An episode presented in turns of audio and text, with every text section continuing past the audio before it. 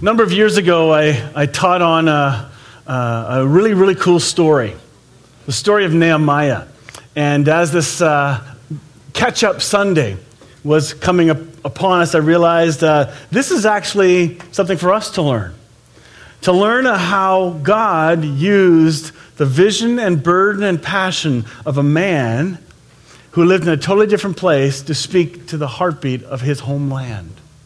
So today I want to read to you a prayer and then get into the story of Nehemiah. He writes, Nehemiah chapter 4, verses 4 to 11. When I heard this, I sat down and wept. In fact, for days I mourned, fasted, and prayed to the God of heaven. Then I said, O Lord, God of heaven, the great and awesome God who keeps his covenant of unfailing love with those who love him and obey his commands, listen to my prayer.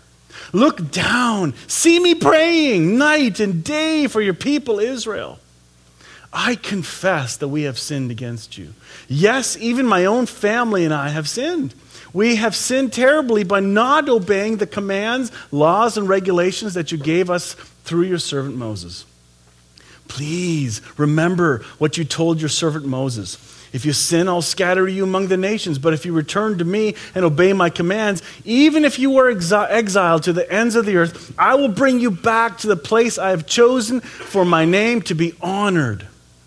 We are your servants, the people you rescued by your great power and might. Oh Lord, please hear my prayer. Listen to the prayers of those who delight in honoring you.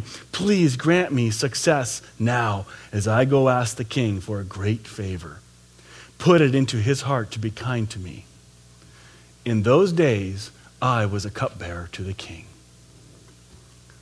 Today, we're going to look at a man who activated and experienced the power of prayer. Activated and experienced the power of prayer. This is a profound story. And we're going to kind of walk through the prayer a little later, but I want to walk you through the story. Because in some places, and typically in churchianity, prayer becomes a cliche. Something happens to you, oh, I'll pray for you. Isn't that nice? I'll pray for you. Or even worse, we're going to get on the prayer chain and start, well, so-and-so did this, and that's, we should pray about it. You know, it turns into a gossip thing. That's not what prayer is about. Prayer is about connecting with the living God who lives in you. He hears you, and he's always speaking to you. Do we always hear him? Nehemiah was a man who did much more than just babble a few words. He prayed and responded. That's the key. He prayed and responded. Whoops. So let's dig into the story. First of all, he prayed. Why did he pray? Because he heard that his city, Jerusalem, was in ruins. The walls were down. The gates were gone. They were like open to every single tribe around them to be attacked and pilfered and everything. They were just not in a good place. They had been scattered, hence his prayer. Lord, you promised if we obey you, you'll bring us back, even though we've been exiled and scattered. So his prayer was really, really important. This is going to be awkward because now I got to read. Don't laugh. Said don't laugh. Too late. All right. So here we go. He prayed because this was happening. So he hears this and he decides to go before the king. This is a big deal. He was a cupbearer to the king.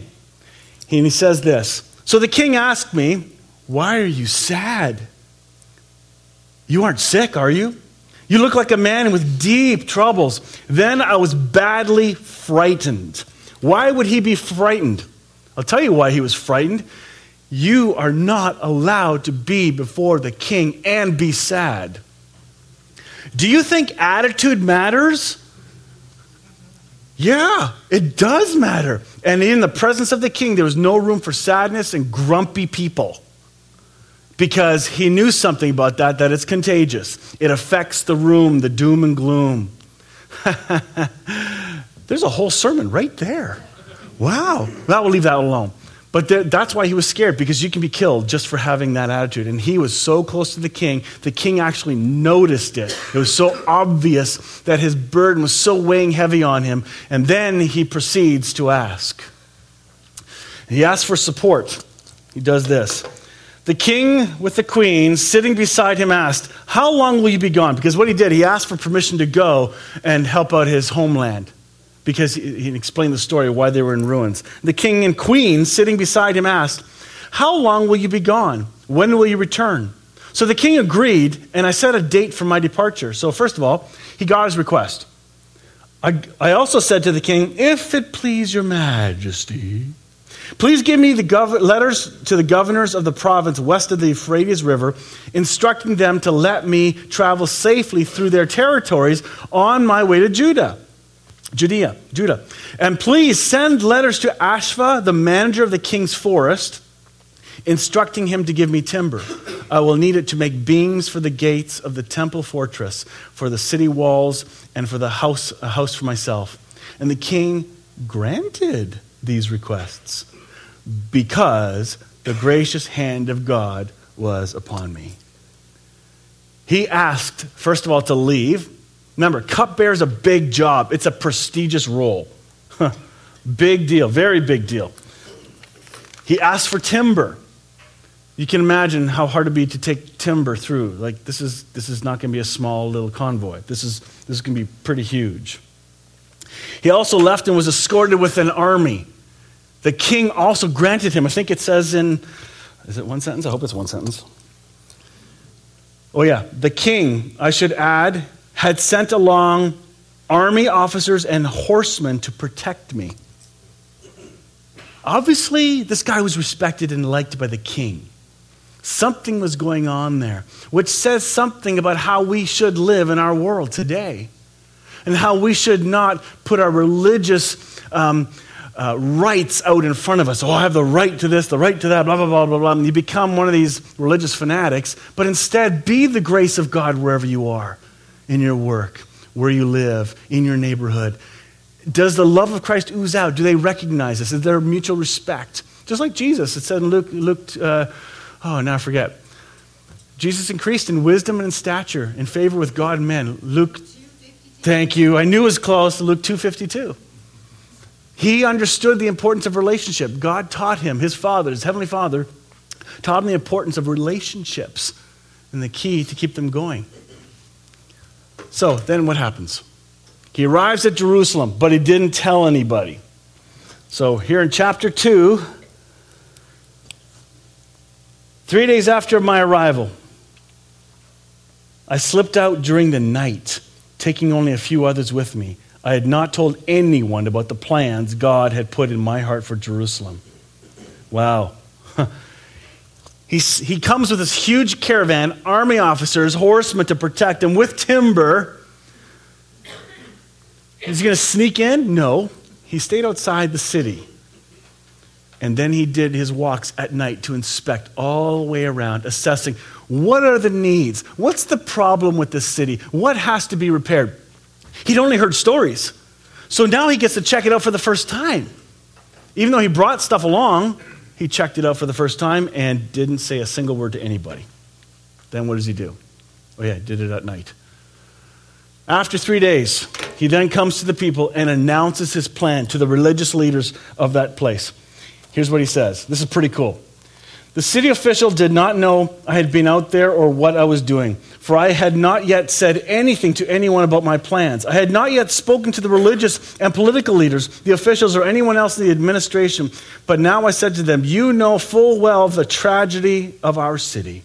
It lies in ruins and its gates are burned. Let us rebuild the wall of Jerusalem and rid ourselves of this disgrace." Then I told them about how the gracious hand of God had been on me and about my conversation with the king. They replied at once, "Good! Let's rebuild the wall!" So they began the good work. When good stuff happens, what's the next thing that happens? Pardon? Bad stuff. You get, opposition happens every time. There's always a naysayer. There's always a grumpy. There's always somebody who sees it pessimistically. The cup is half full. Did you guys ever know the cup is completely full? Always. Of something. The other half's air. Chill. It's full. Optimism. As they began to do this, and he was opposed by some key leaders in the city, unbeknownst to people who wouldn't know the story, these key leaders had made an alliance with the surrounding little tribes to make sure the walls would never be rebuilt. There was a scheme going on the whole time. And if you don't know that, you're not going to figure out what's going on here. It's pretty scary. The opposition came. What verse is that? In 2 verse 19. Here it is. But then Sanballat, Tobiah, and Geshem, the Arab, heard of our plan, and they scoffed contemptuously. What are you doing rebelling against the king like this? So they tried to turn into treason. Tried to turn into this rebellion against the king, which all you got to do is scream wolf and you can get in trouble right away. That did not stop him. And as they began building, guess what they did? After being mocked and faced this really serious opposition, they worked. As they were working, the whole city was being built, not with one section at a time and finding the way around, but if you read through, Rod, are you here? Can you turn the air on, please? I forgot again. As they were going through the city, every family and group picked a section of the city, whether it's a gate or a part of the wall or what, they all started building, so it kind of happened all at once. It's like, do you ever see that really fast time-lapse picture of the CN Tower being built? It's like, boom. Yeah, that's how they did it. All the way around. Just kind of the whole thing built up together. It was an unbelievable work. But in the opposition, they tried to call Nehemiah, tried to pull him out to a meeting. They have a message from the king. And Nehemiah, will you come? We have a message for you. And he sent a servant instead. He wouldn't go. Well, they tried to kill him. This was an assassination attempt after attempt after attempt. And they realized how big the threat was. And so this happened. They ended up working with one hand on the plow or the hammer, and the other hand on the sword. This was unbelievably, I'd say, stressful. Yep. Sanballat was very angry when he learned that they were rebuilding the wall. Chapter 4. He flew into a rage and mocked the Jews, saying in front of his friends and the Samaritan army officers, what does this bunch of poor, feeble Jews think they're doing? Do they think they can build the wall in a day if they offer enough sacrifices? The mocking continued. It was brutal. It was intense. And then, when our enemies heard that we knew of their plans, because the plans to assassinate him and rupture all the plans, when they knew of the plans that God had frustrated them, we all returned to our work on the wall. But from then on, only half my men worked, while the other half stood guard with spears, shields, bows, and coats of mail. Not post office mail, metal mail. The officers stationed themselves behind the people of Judah who were building the wall. The common laborers carried on their work with one hand supporting their load, the other one ready, holding onto a weapon. All the builders had a sword belted to their side. The trumpeter stayed with me to sound the alarm. Do you think there was a real threat here? I tend to not work well under that pressure. You know, I really don't want that. But there was a vision given to a man. He says, we're going to do this. God gave us this vision. He supported it by proof of the support of the king. And I've been blessed this entire time. And up they went. And they built, and they built, and they built. Local injustices were challenged. There was a problem in the camp. Yes, he came as a leader from another place. Comes back to Jerusalem. Finds out that the governors and leaders of Jerusalem had slipped into not being very good leaders. And here's the complaint that happened. When I heard their complaints, the complaints from the people, I was very angry. After thinking about the situation, I spoke out against these nobles and officials. I told them, you are oppressing your own relatives by charging them interest when they borrow money. When I called a public meeting, then I called a public meeting to deal with the problem. Later, he said, you must restore their fields, vineyards, olive groves, and homes to them this very day. Repay the interest you charged on their money, grain, wine, and olive oil. Then they replied, not a chance, buddy. No, they didn't. They said, we will give back everything and demand nothing more from the people. We will do as you say. Then I called the priests and made the nobles and officials formally vow to do what they had promised. Wow. Not only was help coming, not only was support of timber and an army and protectors coming to rebuild the walls, not only did a vision come to build the city back up to where it should be, along with it comes justice. I'm not talking Roman justice. Roman justice implies payback. Somebody does something wrong, they have to pay back. Otherwise talked about as restitution, which is important, but that's not the biblical term of justice. Justice is called put back. That's a better term. Instead of payback, put back is a cheeky phrase. Because Nehemiah wanted to see justice put back into the lives. He saw how people were being unfair and using this oppression as a way to get gain. Not thinking of others, but thinking of themselves only. Welcome to our culture. We're already there. People really do only think of themselves by and large in our great country. And yet, we see many charities and people reaching out for hope to others in need. There's something for all of us to learn here, to think of our neighbors, our own families, instead of just our own stuff. Well, as long as I got my job, as long as I got my car paid for, as long as I. Wow, that is not Jesus. Jesus' eyes look at all of us and finds ways to love each other in a very real way.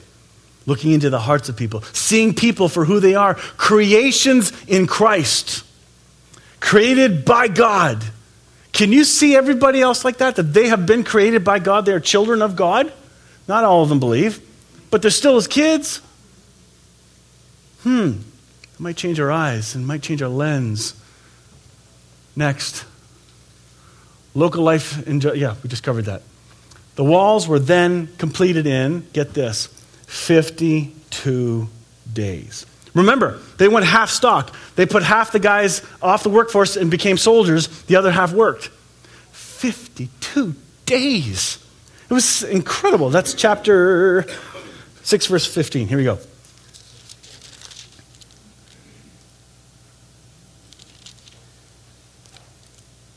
When Sanballat, Tobiah, and Geshem, the Arab, and the rest of our enemies found out I had finished rebuilding the wall and that no gaps remained, though we had not yet hung the doors in the gates, Sanballat and Geshem sent me a message asking me to meet them at one of the villages in the plain of Ono.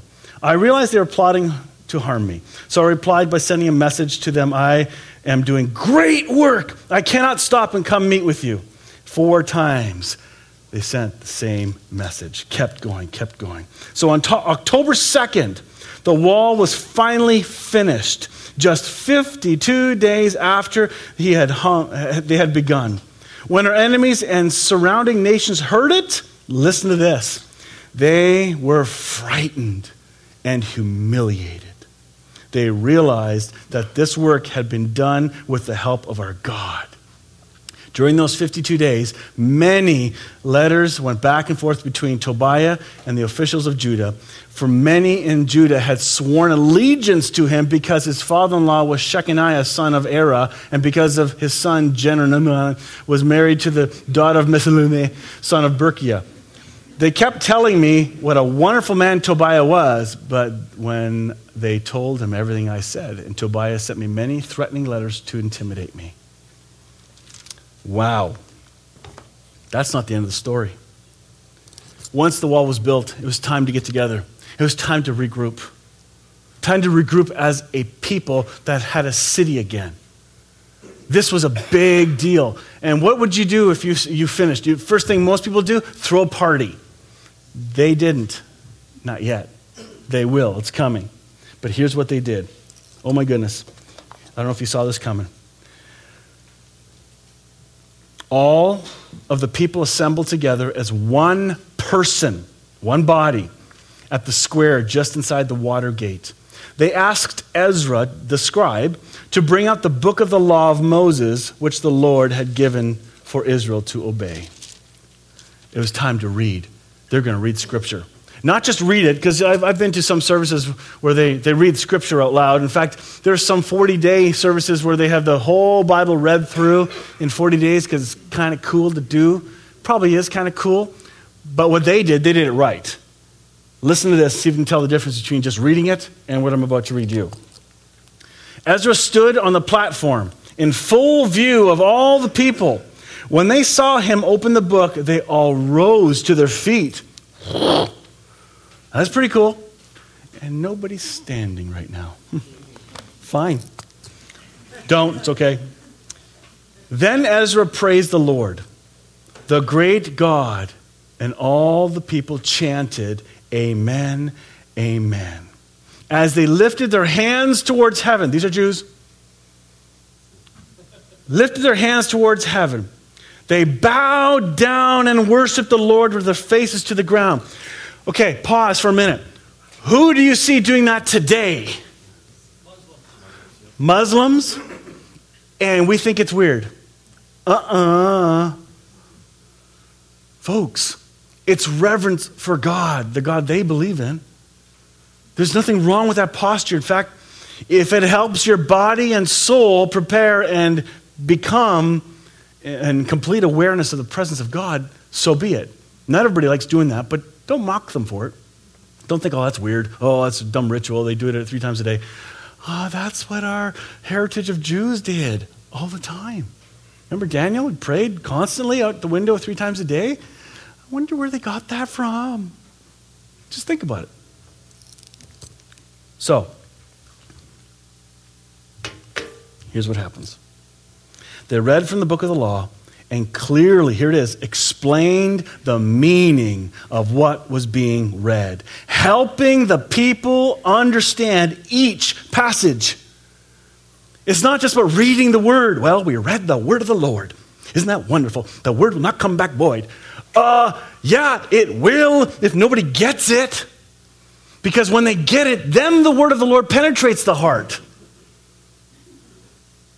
Okay, just reading and babbling it. You know, some people put scripture on at night and put themselves to sleep with it. Which, what does that do to you Sunday mornings? But anyway, they think that I'm getting the word of God in me. Well, there's a truth to that, but it's better, it's deeper. And here what happens is the word of the Lord was explained to them so they could all understand. That's my joy here at Hope Fellowship. Is trying to make it come alive so you can understand what it means, so you can apply whatever truth the Holy Spirit shows you to your life and live out the life of Christ in you. That's what all this is for. That's why we do. That's why we get together, so we have a chance to learn and grow together. Yeah, right on cue. Love it. Listen to this. Then Nehemiah, the governor, Ezra, the priest and scribe, and the Levites who were interpreting for the people said to them, listen to this response. So obviously, as they're reading the law, something was going on. And here's what they said to the people. Tells you what's going on. Don't weep on such a day as this. For today is a sacred day before the Lord your God. All the people had been weeping as they listened to the words of the law. Why do you think they were weeping? Because revelation was being given to them that they weren't upholding the law. Now, that's an old covenant law, but still, we have the law of the life of Christ in us. And when we're not living out and abiding in obedience to Jesus Christ, and we recognize it, it should make us weep and go, what? Jesus, you've wanted me to act like this, and I haven't. Oh, my goodness, I can't believe it. And he's saying, that's fine. Stop weeping. Focus on the celebration instead. Some churches will let you keep on weeping because they can manipulate that. Okay, now, oh, you feel terrible. Oh, yeah, I'm going to keep beating you because you have more law, more rules here. You see, you're messed up on this area too. And I don't know why people go to some places. Just go there to get beat up. It's like, really? I'm paying you to beat me up. Let me think about that. This is not a boxing ring. Today, I only want to give you grace. So you are built up, never condemned. Anybody that speaks a condemning voice is not speaking the voice of the Holy Spirit. It's impossible. Because there's therefore now no condemnation for those who are in Christ. Let no liar speak condemnation to you, because it is the voice of Satan the deceiver who speaks those lies. And if you start believing them, guess what happens? You'll start to act like it. You'll start to have self-pity, feel terrible about yourself, and not even like yourself anymore because you forget that God loves you. And that's why they said, stop weeping. Your God's for you. Obviously, there's evidence right here. Celebrate the graciousness of the Lord. And that's what they did. Here's what it says. This is really cool. And Nehemiah continued, go and celebrate with a feast of choice foods and sweet drinks, and share gifts of food with people who have nothing prepared. This is a sacred day before our Lord. Don't be dejected and sad, for the joy of the Lord is your strength. Oh my goodness, there it is. The joy of the Lord is your strength. Some people who are really beat up and down and out and moping out and really depressed may need to, by choice, begin to praise the Lord, even though it may not seem natural. But if your spirit says rejoice, you obey the spirit, even though your soul, your mind is not thinking, I don't feel like this, so fine, praise the Lord. Fine, praise the Lord. Can you imagine that? It's funny, but it's true. You know, you may even come into church some Sunday mornings and you're mad because the ref is terrible. Yeah, unfair. Not that I'm speaking of anybody particular this morning. But inside, the real you wants to rejoice. And that joy that is within you wants out through the crust of whatever it is that's preventing you. You get to choose to respond. What is your choice? Sometimes it feels good just to, well, you know, it's easier to just share my problems with everybody because I get a lot more attention that way. It's not about you. This is about Jesus in you. Let him out. He lives in you, and he wants out.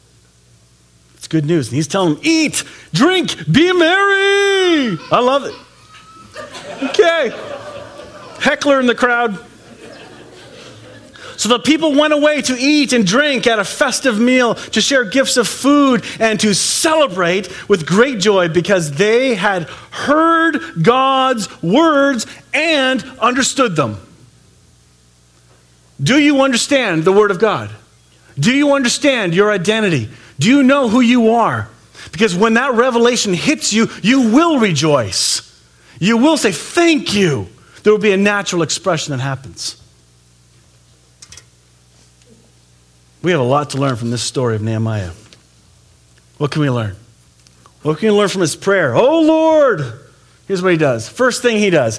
He prays because he has a burden. God allowed him to be burdened with a concern, a love for something. Can't get out of my mind. I for some reason, will not leave. He's giving you and I a burden too. My prayer today is that Hope Fellowship is a burden to you, a passion for you, that you'll see this is your family. We have walls to rebuild. There's good news here. Will you join and participate in the building of not a church, but Christ's body that has an incredible message for Kitchener-Waterloo and Canada and around the world? You don't realize how far this goes. You don't realize how many times I get emails from around the world just because they watch the YouTube videos. Like, where?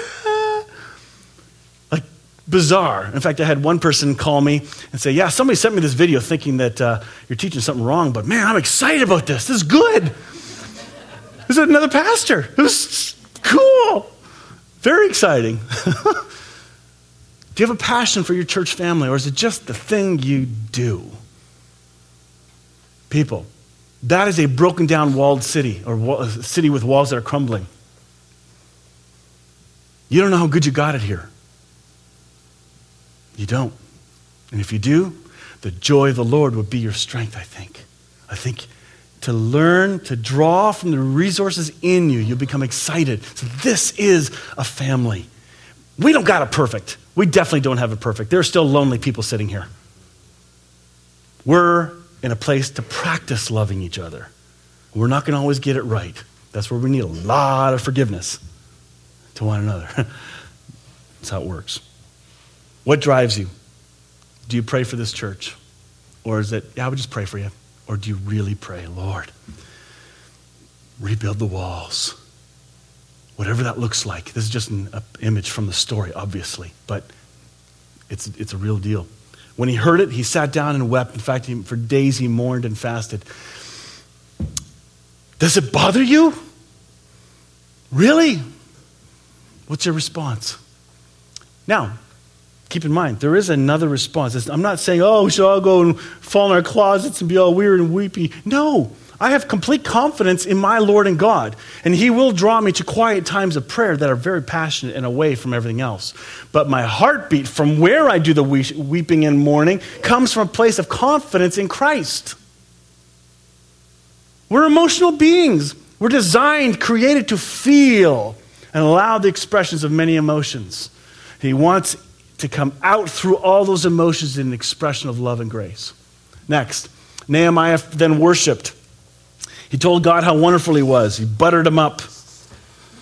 Well, take a look.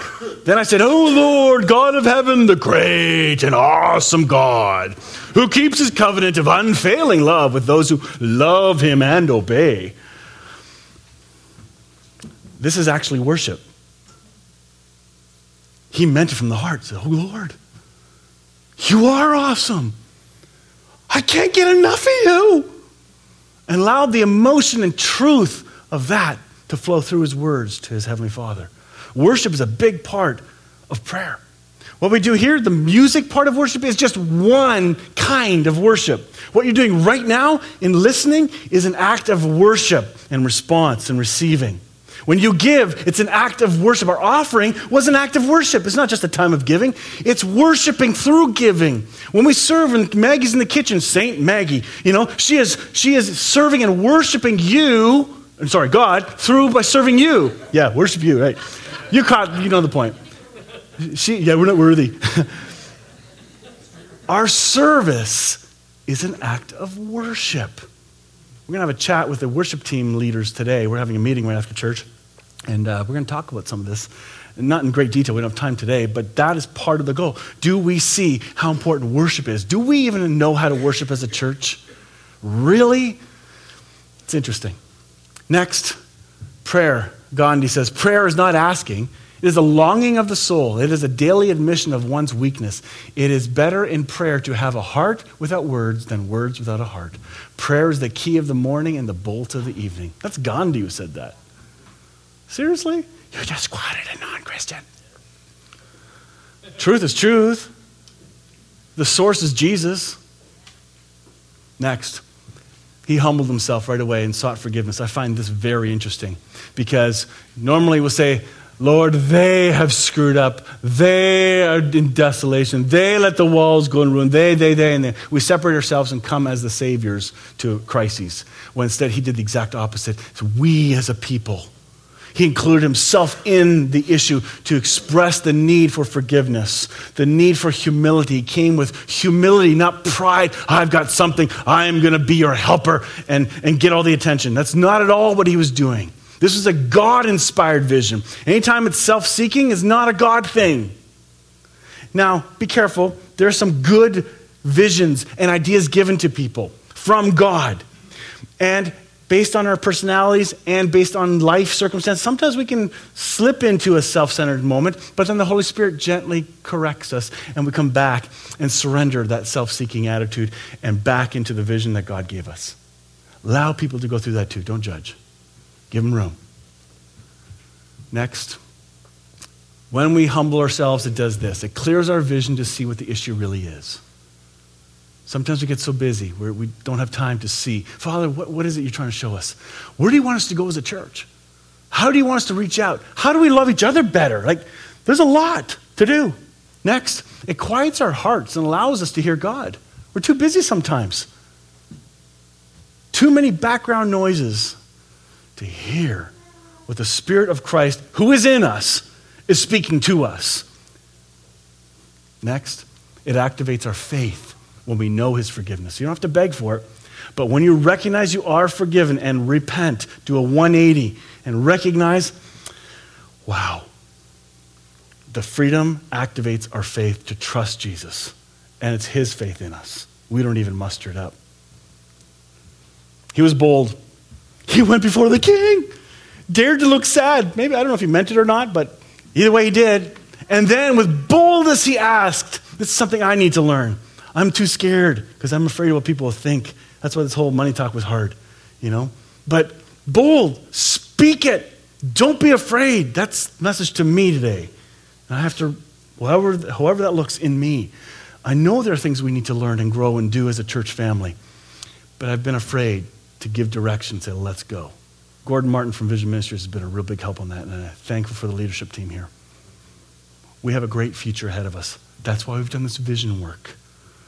For those that are embracing it, thank you. Give us a chance to practice laying out vision and putting it into place. Even if some parts screw up, so what?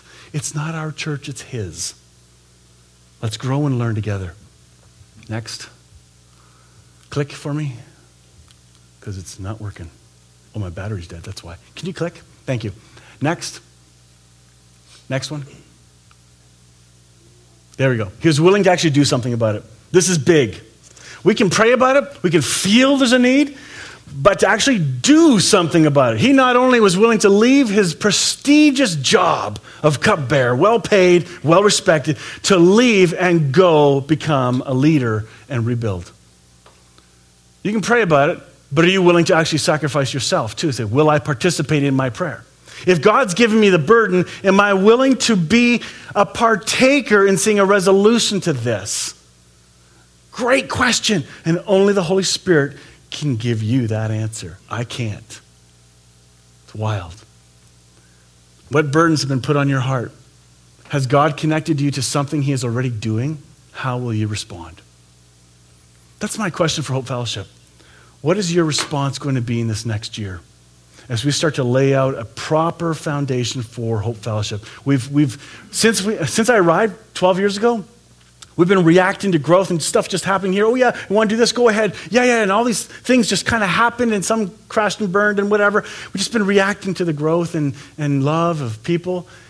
And now it's time to pull back some of those things and say, okay, let's create a structure that will actually help us build further.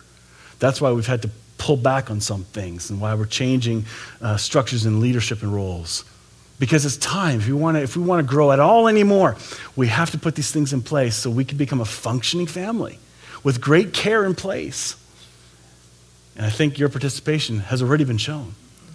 Thank you for those that have helped. Thank you to those who've served. Thank you for those who have served and felt unappreciated.